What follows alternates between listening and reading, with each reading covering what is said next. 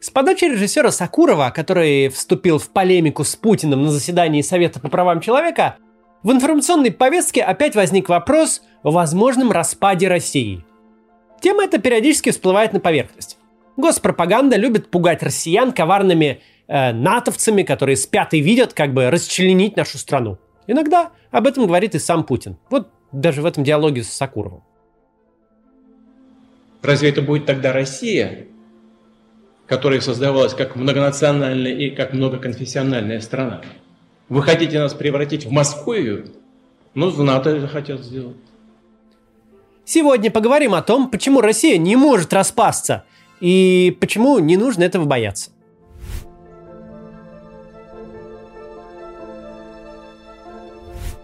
Вообще, сам факт таких дискуссий довольно удивителен. Никаких сепаратистских настроений в России нет. Если вы вспомнили сейчас про Чечню, то ее тоже сегодня обсудим. Страшилка про распад страны совершенно стерильная. Она буквально высосана из пальца.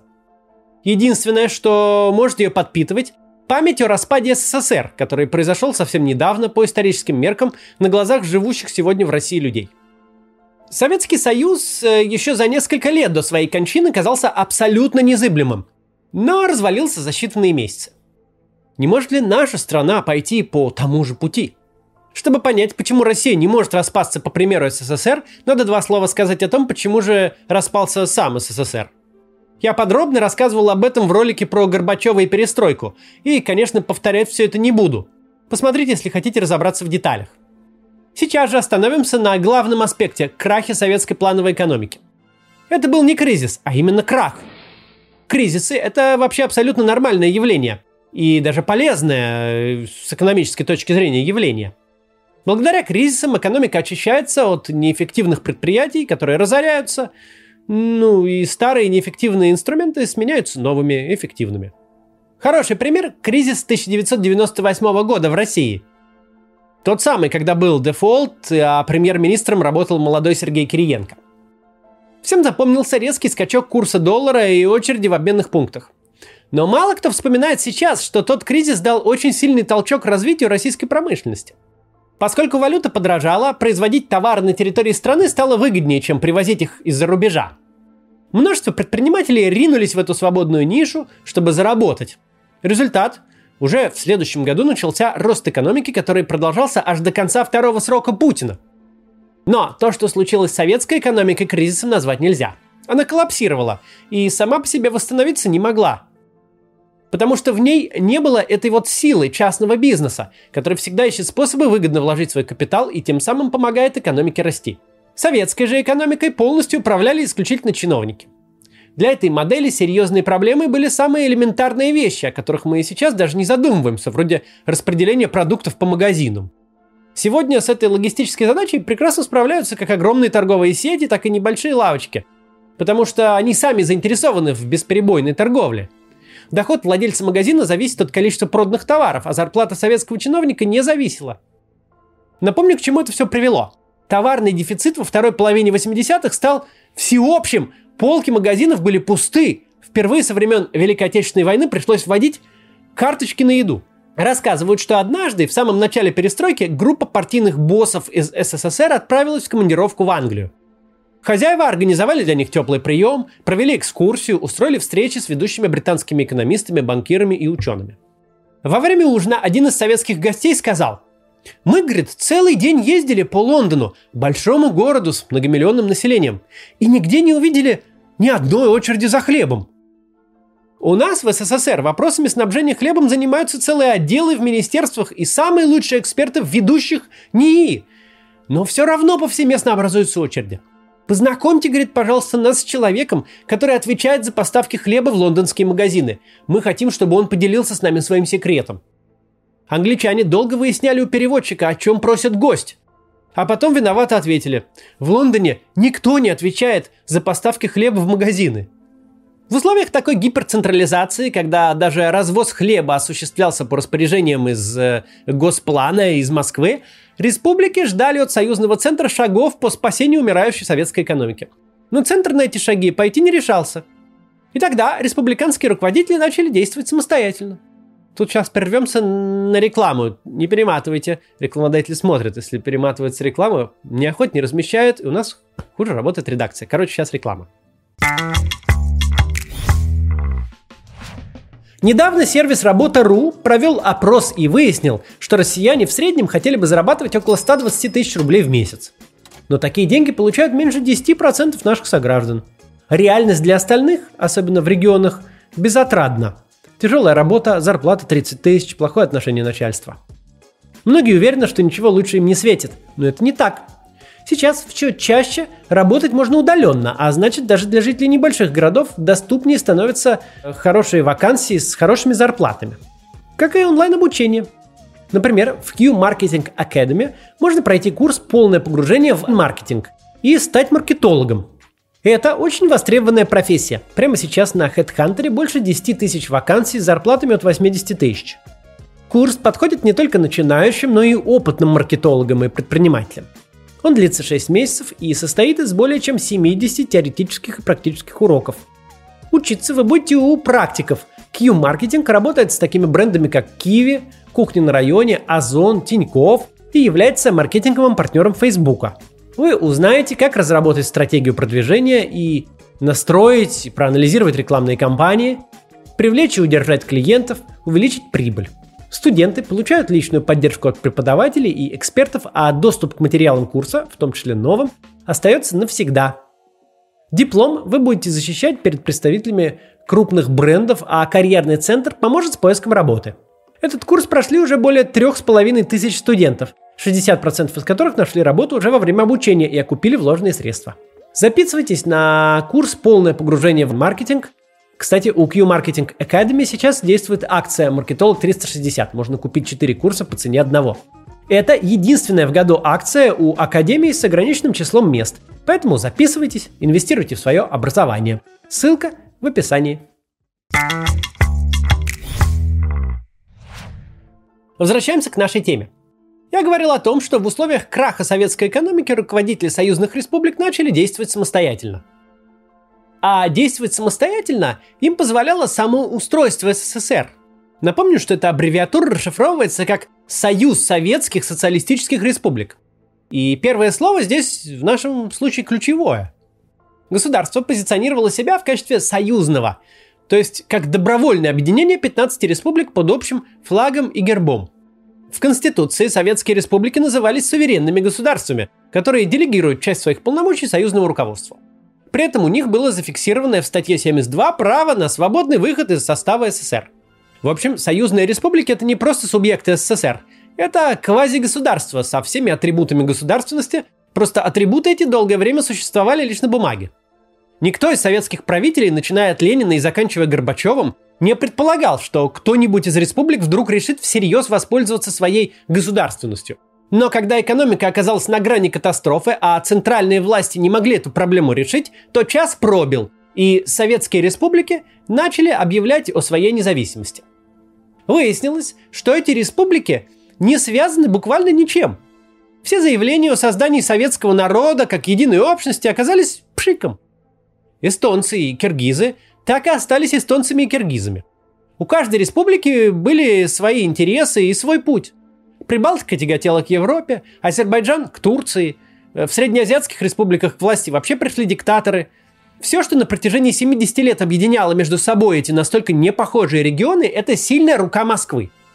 Как только рука ослабла, совершенно закономерно СССР прекратил свое существование. Теперь посмотрим на современность и увидим, что в сегодняшней России все совсем иначе. Сегодня Россия – это страна с рыночной экономикой – да, она у нас довольно сильно монополизирована и контролируется государством. Международный валютный фонд оценивает долю государства в российской экономике в 33%, а наша Федеральная антимонопольная служба и вовсе в 50%. Но даже при этом повторение позднесоветского коллапса в России невозможно. Да, при условии сохранения путинского режима следует ожидать дальнейшего ухудшения ситуации. Доходы продолжат падать, цены продолжат расти – Путин будет принимать указы о регулировании цен на сахар, против нашей страны будут вводить все новые и новые санкции. Но мы не дойдем до ситуации с отсутствием еды и угрозой голода, как это было во второй половине 80-х в СССР. Рыночные механизмы, пусть даже ржавые, плохо смазанные, в состоянии выполнить свою функцию и наполнить магазины продуктами и другими товарами. Экономические кризисы в чистом виде вообще не приводят к распаду государства, особенно если речь идет о кризисе рыночной экономики. США не развалилась в годы Великой депрессии. Россия справилась с тяжелейшим трансформационным кризисом начала 90-х. Ни одна страна не рухнула во время кризиса 2008 года. Для распада страны, кроме экономических причин, нужна еще и политическая воля. В СССР она была. Локомотивом здесь выступили прибалтийские страны, аннексированные по пакту Молотова-Риббентропа в 1940 году. Даже в условиях тоталитарного государства, где подавлялось любое инакомыслие, эстонцы, латыши и литовцы продолжали э, передавать из поколения в поколение мечту о независимости. Неудивительно, что Горбачевская перестройка и гласность сразу же подстегнули эти сепаратистские настроения в прибалтийских странах. Там моментально возникли э, общественные организации, объединявшие сторонников выхода из СССР – Затем, по их образу, стали возникать аналогичные организации в других частях страны. К концу перестройки сепаратисты, или как минимум сторонники превращения СССР в конфедерацию, возглавляли почти все советские республики, включая Россию. Председателем Верховного Совета которой стал в 1990 году Борис Ельцин, непримиримый и последовательный оппонент Горбачева. В сегодняшней России ничего этого нет. Ни в одной республике, ни в одной области не существует сколь-либо заметных политических сил, ведущих борьбу за отделение от Москвы. Да, это незаконно, и за это грозит тюремный срок. Но также было и в СССР, что не мешало вести борьбу на протяжении долгих лет многим сторонникам выхода из Союза. В России же нет никаких подпольных сепаратистских сил, разбрасывающих в Башкирии или Татарстане листовки с призывом выйти из состава России. В первую очередь их нет потому, что эти листовки просто никого из граждан не заинтересуют. Экономически, политически, культурно российские регионы связаны между собой во много раз теснее, чем были связаны советские республики. Давайте вспомним начало 90-х. После распада СССР вполне можно было бы ожидать продолжения этого процесса и в России, у которой тоже сложный многонациональный состав. Но если оставить за скобками Чечню, о которой сейчас поговорим отдельно, ни одна другая попытка отделиться ничем не закончилась. Хотя в тот момент, учитывая слабость властей и глубокий экономический кризис, э, теоретически такая возможность была. Дальше всех зашел Татарстан. Там даже приняли конституцию, объявившую республику суверенным государством. Но в итоге этот проект тоже ничем не закончился. С Чечней ситуация более сложная. Сепаратистские настроения там действительно были, и российским вооруженным силам пришлось из Чечни уйти в начале 90-х. Затем генерал Джохар Дудаев осуществил в республике переворот и установил свою диктатуру. Мы не знаем, как развивались бы события, если бы Чечня попыталась выйти из России цивилизованным путем. Мы можем только констатировать факт. Цивилизованного пути не получилось, началась война, и федеральные войска потерпели в ней поражение.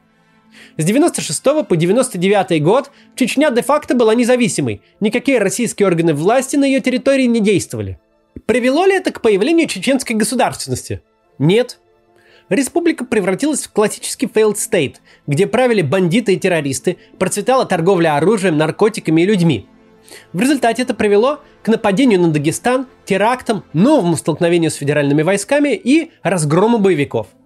Про сепаратистские настроения в сегодняшней Чечне рассуждать довольно сложно. У нас практически нет никакой объективной информации оттуда, которой можно было бы доверять. Но если рассуждать логически, непонятно, откуда такие настроения могли бы взяться именно в Чечне, которая получает около 85% своих доходов в виде трансферов из федерального бюджета. Было бы логичнее ожидать сепаратизма в каком-нибудь Ненинском автономном округе, богатом ресурсами регионе, датирующем других. Но никакого сепаратизма в Ненинском автономном округе, конечно же, тоже нет. Отдельно стоит сказать про пропагандистский миф о том, что распад России выгоден некоему условному Западу или кому-то в нем. Чтобы его опровергнуть, достаточно просто посмотреть на карту нашей страны. 10 тысяч километров с запада на восток и 4 тысячи километров с севера на юг. Контролировать подобное пространство с помощью армии и оккупационной администрации невозможно физически. А 10 или 20 независимых государств на такой огромной территории – это 10 или 20 потенциально непредсказуемых и довольно влиятельных игроков на международной арене. Нет никаких гарантий, что к власти в этих странах придут демократические лидеры, как случилось в Эстонии. Это вполне могут быть диктатуры с безумными генералами во главе, со своими армиями и доступом к ядерному оружию и месторождениям нефти и газа, а также трубопроводам.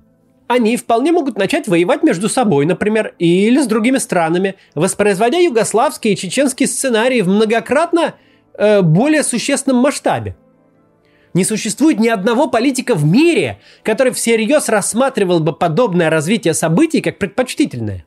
Риск для человечества даже от сохранения Путина во главе России в десятки раз ниже, чем от распада нашей страны. Собственно, похожая ситуация была и 30 лет назад, когда распадался СССР. Запад до последнего отчаянно поддерживал Горбачева и выступал за сохранение Советского Союза, опасаясь малопредсказуемых последствий его развала. В общем, дискуссия о распаде России существует на абсолютно пустом месте. К этому нет никаких предпосылок. Нет политических сил в нашей стране или за рубежом, которым такой распад был бы выгоден. В первую очередь он не выгоден самим российским регионам и их жителям. Не существует ни одного плюса для человека, живущего в Татарстане, от превращения его республики в независимое государство и от превращения в такое же независимое государство соседнего Башкортостана. Зато минусов и рисков сколько угодно. Намного более полезным было бы публичное обсуждение настоящего федерализма, с которым в России сейчас проблема. На бумаге наша страна федерация, а по факту все серьезные решения принимаются в Москве. У президента есть полномочия, например, увольнять всенародно избранных губернаторов буквально без объяснения причин, с расплывчатой формулировкой в связи с утратой доверия. Про автономию регионов Кремль вспоминает лишь, когда нужно принимать непопулярные меры, типа ввода локдаунов или QR-кодов – все это мешает нашей стране развиваться, сдерживает экономический рост и рост доходов граждан. Нам нужно возвращать настоящий федерализм в Россию и не бояться рассказов пропагандистов, что это может привести к распаду страны. На самом деле, не может. До завтра.